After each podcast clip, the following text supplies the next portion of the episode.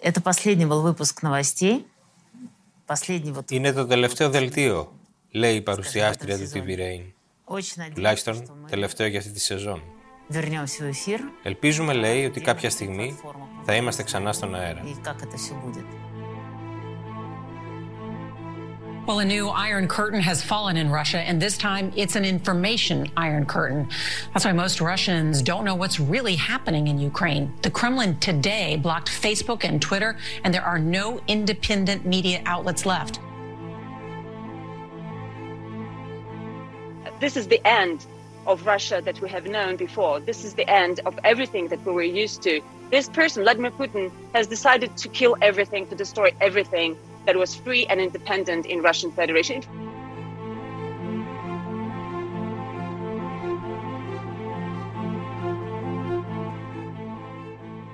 Οι κυρώσεις απομονώνουν τη Ρωσία.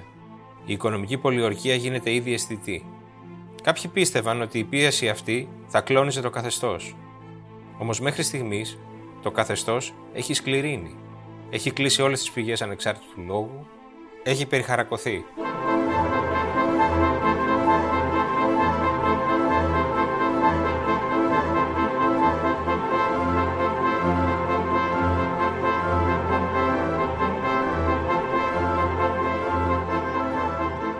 Μήπως οι προσδοκίες για μια μεγάλη αλλαγή στη Ρωσία ήταν υπερβολικές, Μήπως η Δύση δεν έχει καταλάβει ακριβώς τον αντίπαλό της, όπως και ο αντίπαλος είχε υποτιμήσει την ετοιμότητα της Δύσης να αντιδράσει;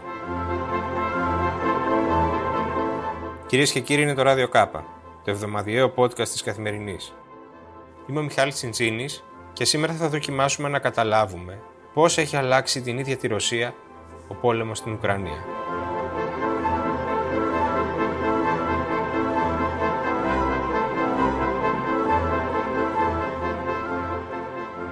Έχουμε μαζί μας τον κύριο Δημήτρη Τριανταφυλλίδη, συνάδελφο δημοσιογράφο, συγγραφέα και μεταφραστή από τα ρωσικά. Νομίζω κύριε Τριανταφυλλίδη έχετε μεταφράσει τα πάντα, έτσι δεν είναι, λογοτεχνία, δοκίμια, ποίηση. Αρκετά, αρκετά. Ε, δεν ξέρω πόσα βιβλία γιατί έχασα το μέτρημα κάποια στιγμή. 130. Σας ευχαριστούμε που είστε μαζί μας στο Ράδιο Κάπα και ήθελα να ξεκινήσουμε Συζητάμε πολύ για το πώς έχει αλλάξει η εισβολή του Πούτιν στην Ουκρανία, πώς έχει αλλάξει τη Δύση αλλά πολύ λιγότερο πώς έχει αλλάξει την ίδια τη Ρωσία.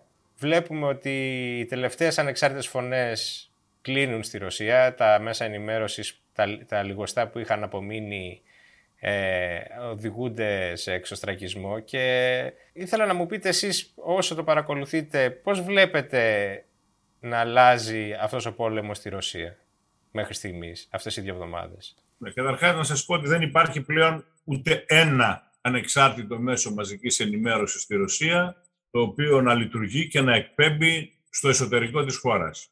Όλα τα αντιπολιτευόμενα κανάλια, το Μεντούζα, η Ήχο της Μόσχας, το Ντόστ, το τηλεοπτικό το κανάλι, ε, όλοι όσοι είχαν χαρακτηριστεί ως ξένοι πράκτορες τα τελευταία δύο χρόνια, είτε ήταν οργανισμοί που παρήγαγαν δημοσιογραφικό περιεχόμενο, είτε ήταν άτομα, γιατί έχω φίλους ποιητές παραδείγματος χάρη, οι οποίοι θεωρηθήκαν, χαρακτηριστήκαν ως ε, ξένοι πράκτορες, αυτοί έχουν, ε, δεν έχουν πλέον πρόσβαση στο, στα Ερτζιανά ή στις τηλεοπτικές συχνότητες. Αυτοί έχουν Επιπλέον, λόγω των περιορισμών που επέβαλαν τα δυτικά, οι δυτικές πλατφόρμες, όπως είναι παραδείγματος χάρη το YouTube ε, ή το Facebook ή το Instagram, ε, κάποια από αυτά δεν εμφανίζονται πλέον ε, ούτε εκεί πέρα. Γιατί, ας πούμε, το DOS το βλέπαμε από το YouTube. Ναι. Επομένως, οποιαδήποτε πληροφόρηση έρχεται πλέον από τη Ρωσία, έρχεται από κατευθυνόμενα και απολύτως ελεγχόμενα από το Κρεμλίνο κανάλια. Άρα δεν θα ήταν υπερβολή να πούμε ότι πέφτει ένα νέο παραπέτασμα τώρα, έτσι δεν είναι; Είναι, υπάρχει, ναι. Το παραπέτασμα έχει πέσει και έχει πέσει προκαιρού. Δεν περίμενε ο Πούτιν ε, να γίνει ο πόλεμος για να ρίξει το παραπέτασμα. Το οποίο αυτή τη φορά θα είναι σιδηρούν, αλλά θα είναι και ψηφιακό, θα είναι, θα είναι και σε φυσική μορφή. Έτσι. Δηλαδή θα κλείσει τα σύνορα. Τα σύνορα έχουν κλείσει ουσιαστικά, γιατί μπορεί αυτός να λέει άμα πηγαίνετε όπου θέλετε, αλλά δεν δίνουν πλέον βίζες. Οι δυτικές χώρες περισσότερες. Κάποιες χώρες, ε, τα Αραβικά Εμμυράτα εκεί πέρα θα δώσουν βίζες, η Τουρκία θα δίνει βίζες. και οι αφρικανικές χώρες. Ο υπόλοιπος κόσμος για ένα μεγάλο χρονικό διάστημα θα αποκλείσει τους Ρώσους από τους επισκέπτες του. Έτσι, πολλές χώρες θα το κάνουν αυτό. Η ίδια η Ρωσία ακόμα δεν έχει καταλάβει τι της έχει συμβεί. Ο κόσμος δηλαδή, ο πολίτης. Δεν, έχει γίνει, δεν έχουν γίνει ήδη αισθητές οι κυρώσεις σε οικονομικό όχι, όχι, όχι, όχι, όχι, όχι. Οι κυρώσεις θα φτάσουν περίπου σε δύο-τρεις μήνες. Αλλά θα φτάσουν με μορφή καταιγιστική. Όταν έρθουν οι πρώτες εικόνες, όπου θα δείτε αναποδογυρισμένες πολυθρόνες καρέκλες στα εστιατόρια της Μόσχας, όταν θα κλείνουν τα καφέ και τα εστιατόρια της Μόσχας, γιατί δεν θα έχουν ικανότητα να προμηθευτούν τις πρώτες ύλες και τα λοιπά και γιατί το κοινό τους, ας πούμε, στη Μόσχα και στην Πετρούπολη, γιατί εκεί είναι τα λεφτά της Ρωσίας, πουθενά άλλου. Η υπόλοιπη Ρωσία ζει στο 19ο αιώνα. Εννοείται τις δύο μεγάλες πόλεις. Ναι. Τα λεφτά όλα της Ρωσίας είναι στη Μόσχα, είναι στη Μόσχα και στην Πετρούπολη. Εκεί είναι συγκεντρωμένα. Τα υπόλοιπα, οι υπόλοιπες πόλεις μεγάλες όπως είναι το Κατερινεμπουργκ, η, η Σαμάρα, το Καζάν, το Ταταρστάν, Αυτές οι πόλεις είναι μεγάλες επαρχιακές πόλεις, αλλά είναι πολύ χαμηλό το βιωτικό επίπεδο εκεί πέρα. Πάρα πολύ Αν δεν βγείτε έξω από τις πόλεις, εκεί πια είναι το παράδοτο η ρωσική οικονομία, η ανταλλακτική. Ο καθένας έχει το περιβόλι του, προσπαθεί να είναι αυτάρκης, θα συγκεντρώσει στις αρχές ε, του φθινοπόρου τα μανιτάρια για να έχει να τρώει όλο το χειμώνα. Το μανιτάρι, όπως ξέρετε, είναι πρωτεΐνη. Ναι. Άρα τι σημαίνει αυτή η περιχαράκωση και η σκλήρινση του καθεστώτος για το πώς αντιλαμβάνεται ο μέσος Ρώσος αυτό που συμβαίνει στην, στην Ουκρανία; Ο μέσος Ρώσος σήμερα στη συντηρητική του πλειοψηφία υποστηρίζει τον πουτιν Εδώ και 8 χρόνια όλα τα ρωσικά κρατικά μέσα τα οποία κυριαρχούν στο δημόσιο χώρο, τα άλλα ήταν μικρά και ναι σε μια χώρα 140 εκατομμυρίων ένας ραδιοφωνικός σταθμός όπως η ηχό της Μόσχας δεν έχει. Κακά τα ψέματα δεν έχει Έτσι. Ούτε ας πούμε το DOS είχε μεγάλη επιρροή, διότι τα υπόλοιπα είναι μεγαθύρια. Το Russia Today, το Ρωσία 1, το Ρωσία 2, το Ρωσία 5, το Ρωσία 24, η κουλτούρα. Μιλάμε για κανάλια ε, τα οποία εξέπεμπαν πανεθνικά. Να σας θυμίσω ότι η Ρωσία έχει 11 ζώνε ναι, ώρας. Μια και την άλλη, ο Πούτιν έκανε, έβγαλε ένα διάταγμα και τι έκανε 9. Αυτός είναι ένας άλλος, ε, ένα άλλο δείγμα του βολονταρισμού, ας πούμε, αυτής της ε, Λοιπόν, όλοι αυτοί οι άνθρωποι εδώ και χρόνια ακούνε λοιπόν ότι στην Ουκρανία ε, είναι φασίστες, ότι έχει γίνει φασιστικό πραξικόπημα το 2014, ότι έχουν αναβιώσει τα τάγματα του Μπαντέρα. Ο Μπαντέρας ήταν ένας Ουκρανός εθνικιστής, ο οποίος συνεργάστηκε με τα γερμανικά στρατεύματα κατοχής κατά τη διάρκεια του Παγκοσμίου Πολέμου. Είχε τη μεραρχία την ΕΣΕΣ Γαλλιτσινά, τη Γαλλικία δηλαδή, ΕΣΕΣ Γαλλικίας. Τον σκοτώσανε το 59 πράκτορες της ε, μυστικής αστυνομίας του Στάλιν. Κάπως είχε προετοιμαστεί δηλαδή η ρωσική... Είχε προετοιμαστεί πάρα πολύ. Κοινή γνώμη με το... Με προετοιμαστεί απόλυτα, ήταν έτοιμη να δεχτεί ότι εμείς θα πάμε σε πόλεμο διότι θα πρέπει να σώσουμε για δεύτερη φορά την Ευρώπη από τον φασισμό, ο οποίος έχει κάνει φωλιάτη την Ουκρανία και πρέπει να το ξεπαστρέψουμε. Ε, δηλαδή, αυτή, αυτός ήταν ο δημόσιος ε, λόγος του καθεστώτος του Πούτιν επί 8 χρόνια, από το πρωί μέχρι το βράδυ, από όλα τα μέσα μαζικής ενημέρωσης. Από το 2014, ναι. Από, τη... από το 2014 και μετά.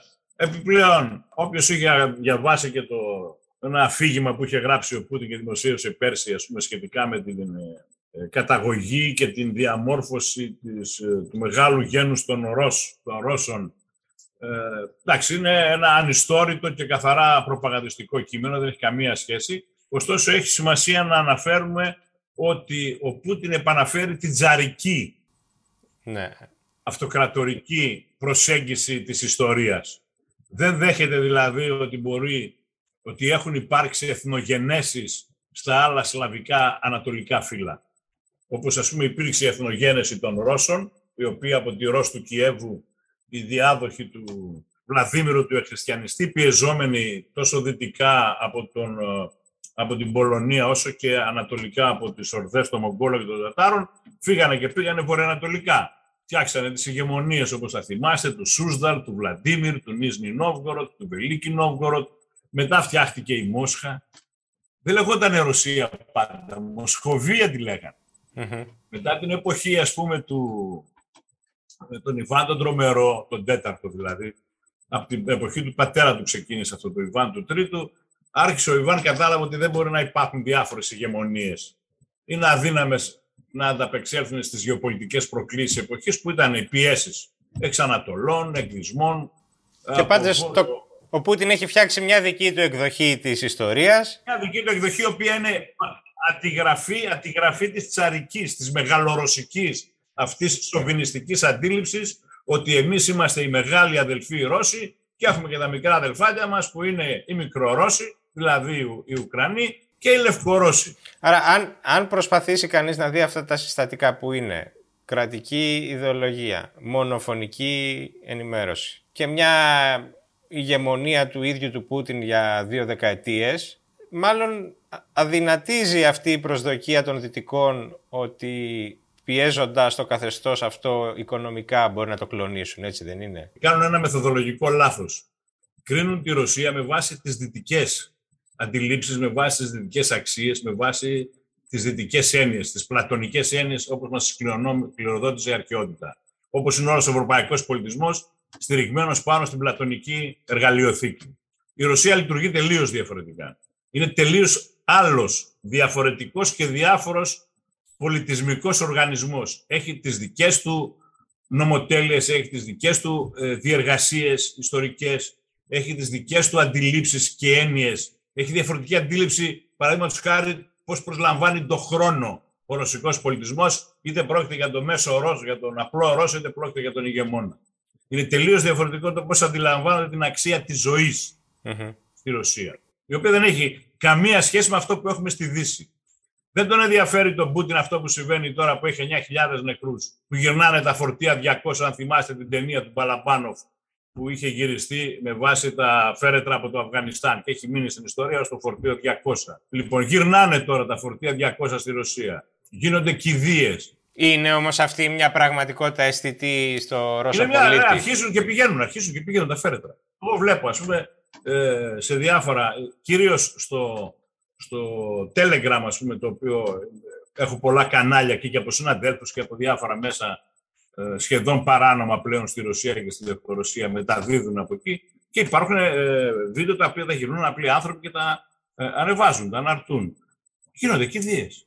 Άρα στο ερώτημα αν είναι εφικτό να διατηρήσει το ρωσικό καθεστώς στην εποχή του διαδικτύου ε, τη, την περιτύχησή του, να το πω έτσι. Είναι μια ματαιοπονία. Αλλά να σας πω κάτι. Ποιο είναι το ποσοστό της ρωσικής κοινωνίας που έχει πρόσβαση στο διαδίκτυο; Αυτό πρέπει να κοιτάξουμε. Άκουγα μια ανταπόκριση του ανταποκριτή του Economist, ο οποίος έλεγε ότι υπάρχει ένα τεράστιο ε, χάσμα αντίληψης μεταξύ των γενεών. Δηλαδή ότι οι νεότεροι τεράστιο. που είναι, έχουν, πρόσβαση. χρησιμοποιούν τα νέα μέσα, ναι, έχουν άλλη αντίληψη του κόσμου συνολικά, όχι μόνο του. Υπάρχει και μια πολύ καινούρια, αυτή είναι δηλαδή, των τελευταίων ε, ετών η διαίρεση, είναι ότι οι άνθρωποι οι οποίοι ζήσαν, μεγαλώσανε και είδαν την κατάρρευση της Σοβιετικής Ένωσης και ζουν με την νοσταλγία εκείνου του κλέους, οι οποίοι σήμερα είναι άνω των 60 ετών, αποφασίζουν για τη ζωή των γενεών που θα ζήσουν στον 21ο αιώνα. Υπάρχει τρομερή ε, αντίθεση. Αυτή είναι μια πολύ μεγάλη διαίρεση. Δυστυχώς όμως, δυστυχώς όμως, η πρόσβαση στο διαδίκτυο των ε, νεότερων γενιών δεν καλύπτει το επικοινωνιακό ε, χάσμα που υπάρχει ανάμεσα στην ας πούμε αδέσμευτη πληροφόρηση ή την πληροφόρηση που έρχεται από τα έξω με την κυριαρχία της πληροφόρησης που εκπορεύεται από το Κρεμλίνο.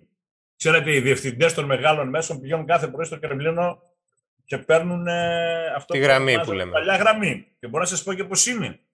Γιατί έτυχε να συζητήσω με έναν ε, συνάδελφο, ο οποίος αυτή τη στιγμή είναι στην Αμερική, ο οποίος ε, μου είπε το εξής. Κάθε πρωί παίρνουν ένα χαρτί με ποιες λέξεις θα πρέπει να επαναλαμβάνουν Παραδείγματος χάρη οι εκφωνητές του ραδιοφώνου. Τα talking points που λέμε. Σε κάθε διάλειμμα, ναι, ναι, ναι, σε κάθε διάλειμμα, σε κάθε δελτίο σε κάθε παρουσίαση τραγουδιού. Και θα πρέπει αυτές οι λέξεις να εντυπώνονται συνέχεια. Και αυτό δεν γίνεται από ένα ραδιόφωνο. Γίνεται από όλα. Δεν γίνεται από μία τηλεόραση. Γίνεται από όλες. Άρα είναι πολύ πιθανό η επικείμενη κακουχία που θα αισθανθούν οι Ρώσοι λόγω των οικονομικών κυρώσεων να μην χρεωθεί στον πόλεμο και το, στο, σε αυτόν που τον προκάλεσε, αλλά να χρεωθεί στον, στον εχθρό, στη Δύση. Έτσι δεν είναι; Στην αρχή, στην αρχή δεν συμβεί αυτό, ναι.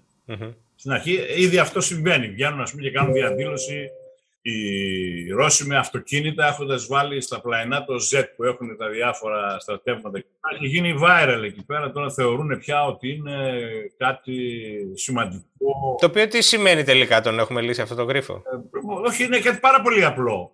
Ε, Ζάπατ. Δηλαδή ε, το Z είναι από τη δυτική. Ζάπατ είναι η δύση. Άρα είναι από τη δυτική στρατιωτική περιοχή εκείνες οι κολόνες. Β που είναι Βαστόκ είναι από την ανατολική. Είναι αυτό, δεν υπήρχε κάποιο μυστήριο, ούτε καμιά μεταφυσική διάσταση, ας πούμε, καταλάβατε.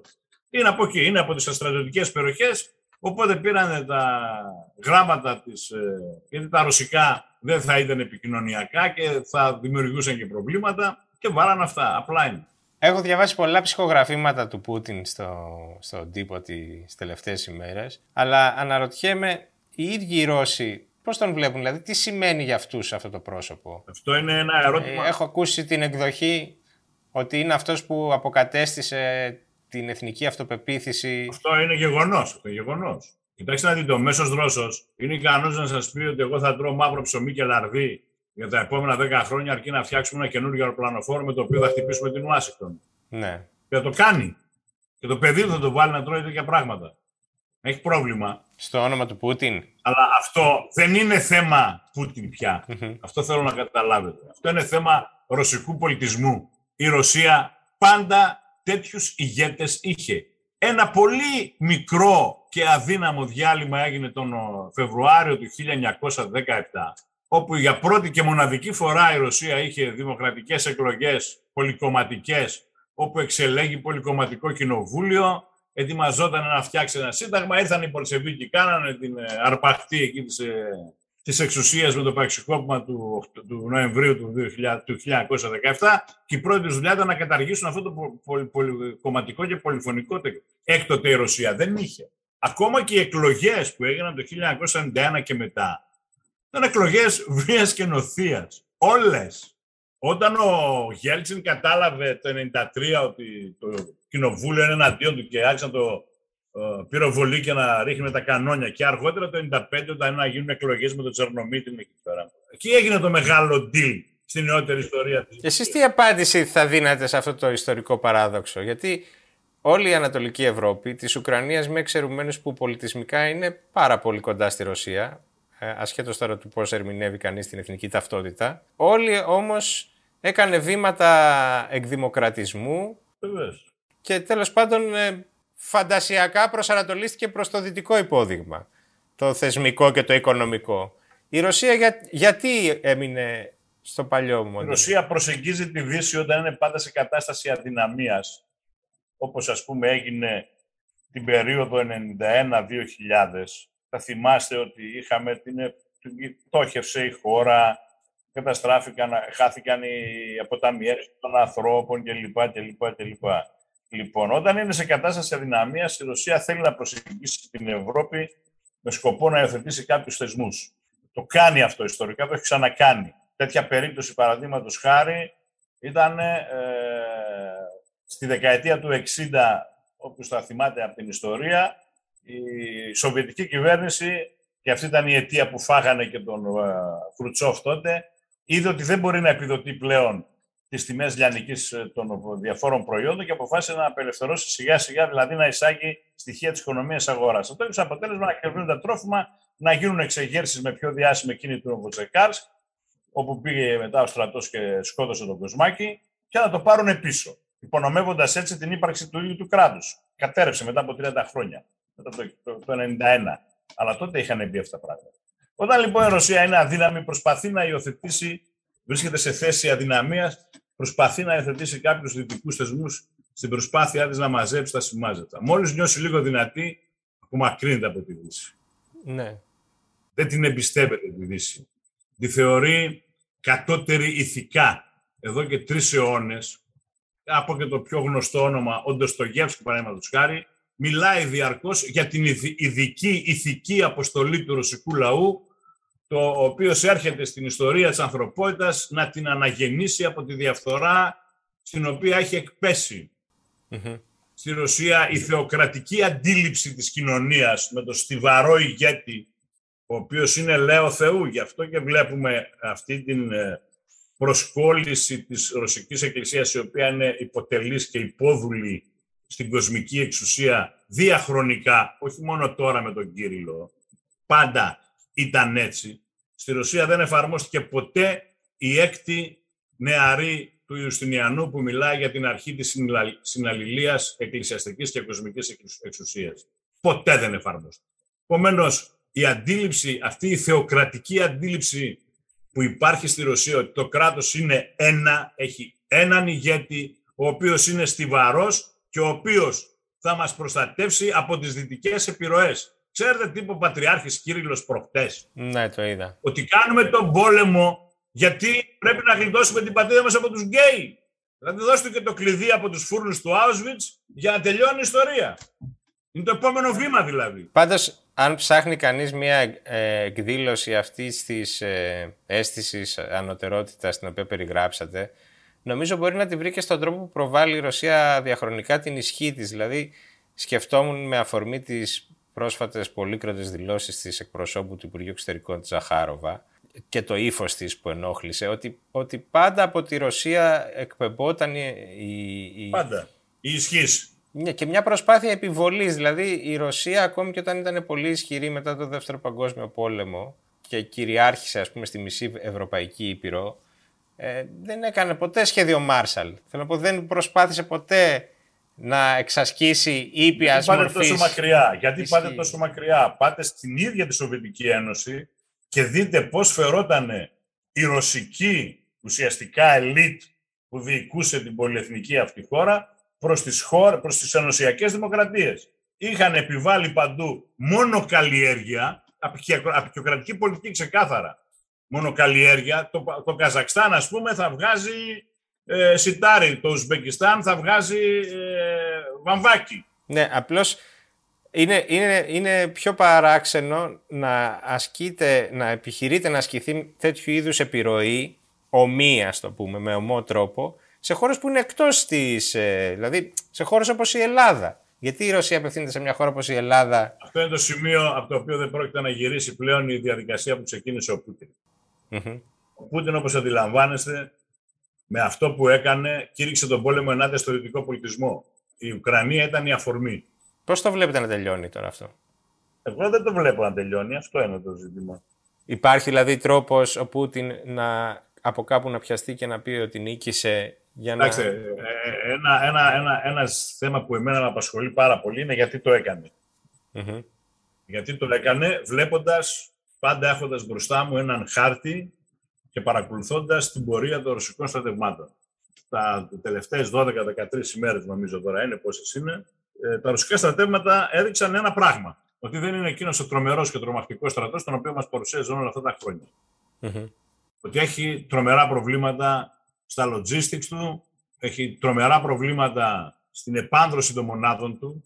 Είναι όλοι ΕΠΟΠ, αυτό που λέμε εμείς, δηλαδή επαγγελματίες οπλίτες, οι οποίοι τους είπαν, στους οποίους είπαν θα πάτε να κάνετε γυμνάσια και τους πετάξανε, τους εχμαλωτίζουν και τα εκατοντάδες πλέον οι Ουκρανοί τους οποίους θα τους βάλουν μετά να ανοικοδομήσουν τη χώρα που καταστρέψανε.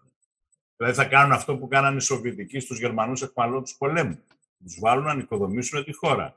Λοιπόν, υπάρχει πρόβλημα. Ήταν, είναι κοινός τόπος ότι η Ουκρανία τις πρώτες μέρες δεν είχε κατάλληλο εξοπλισμό να αντιμετωπίσει τεθωρακισμένε μονάδες και αεροπορικά πλήγματα. Όταν άρχισαν να φτάνουν από τη Δύση τα αντίστοιχα οπλικά συστήματα, πολλαπλασιάστηκαν και οι απώλειες των ρωσικών δυνάμεων ερώτημα είναι, ρώτησε τους επιτελείς του. ο Πούτιν, εκτός από το Σοϊγκού, τον Γεράσιμοφ, τον αρχηγό του Γενικού Επιτελείου των Ενόπλων Δυνάμων και συγγραφέα του περιβόητου δόγματος περί υβριδικού πολέμου, τους ρώτησε για τις δυνατότητες που έχουν ή άκουσε μόνο και διάβασε μόνο τις αναλύσεις που του έδωσε η FSB. Διότι εδώ πέρα υπάρχει ένα μεγάλο ερωτηματικό. Ο Πούτιν να καταλάβει όλη την Ουκρανία δεν μπορεί.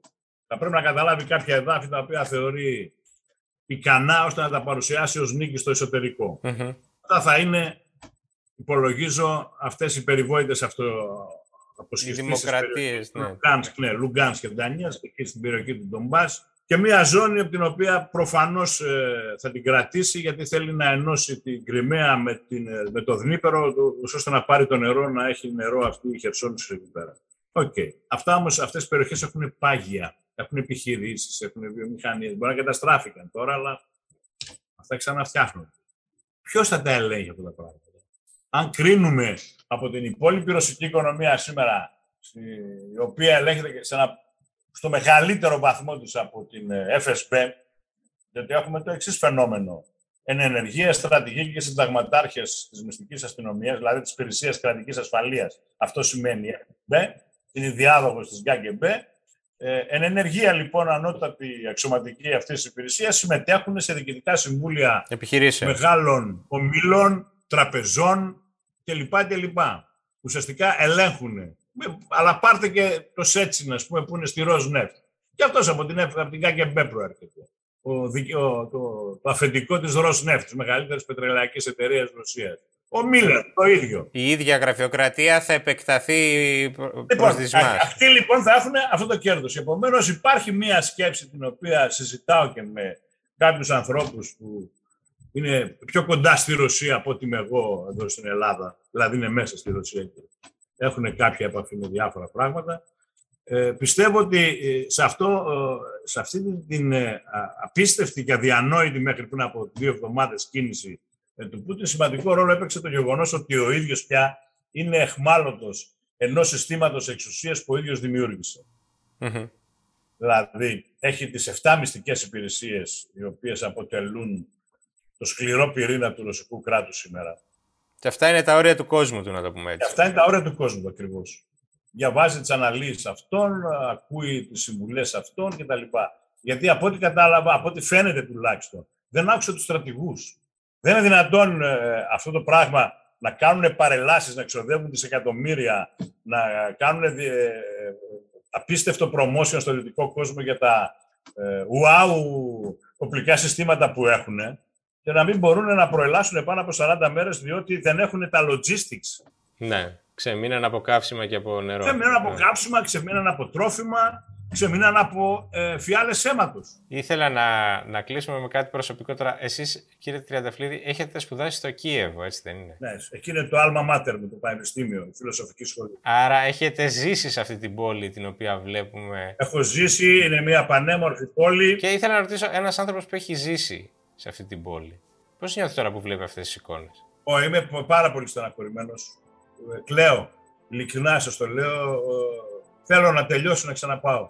Δεν ξέρω ποιους από τους φίλους μου θα βρω, ποιους από τους παλιούς μου ε, νέους.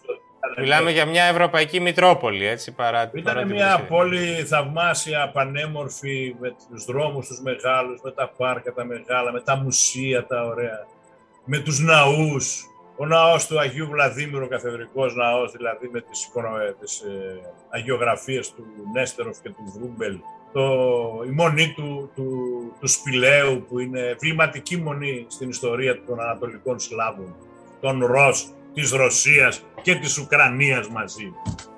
Καταλάβατε, είναι ε, και η περιοχή γύρω από το Κίεβο είναι πολύ όμορφη, ο Δνήπερος. Θα, θα, θα ξαναπάω αν τελειώσει γρήγορα θα ξαναπάω. Ας ελπίσουμε αλλά, σύντομα. Ναι, αλλά δεν το ελπίζω να σας πω την αλήθεια, έτσι δεν το ελπίζω. Ευχαριστώ πολύ για τη συζήτηση, κύριε Τριανταφυλλίδη. Να είστε καλά. Καλή σας ημέρα.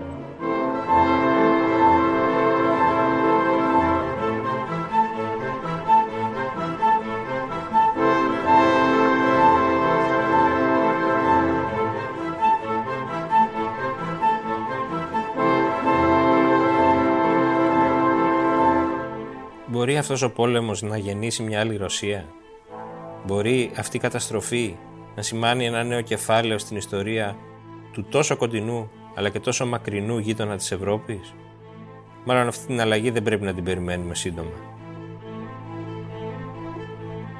Αυτά για σήμερα. Το Radio K επιστρέφει την επόμενη Παρασκευή. Στείλτε μας σχόλια και προτάσεις στο radio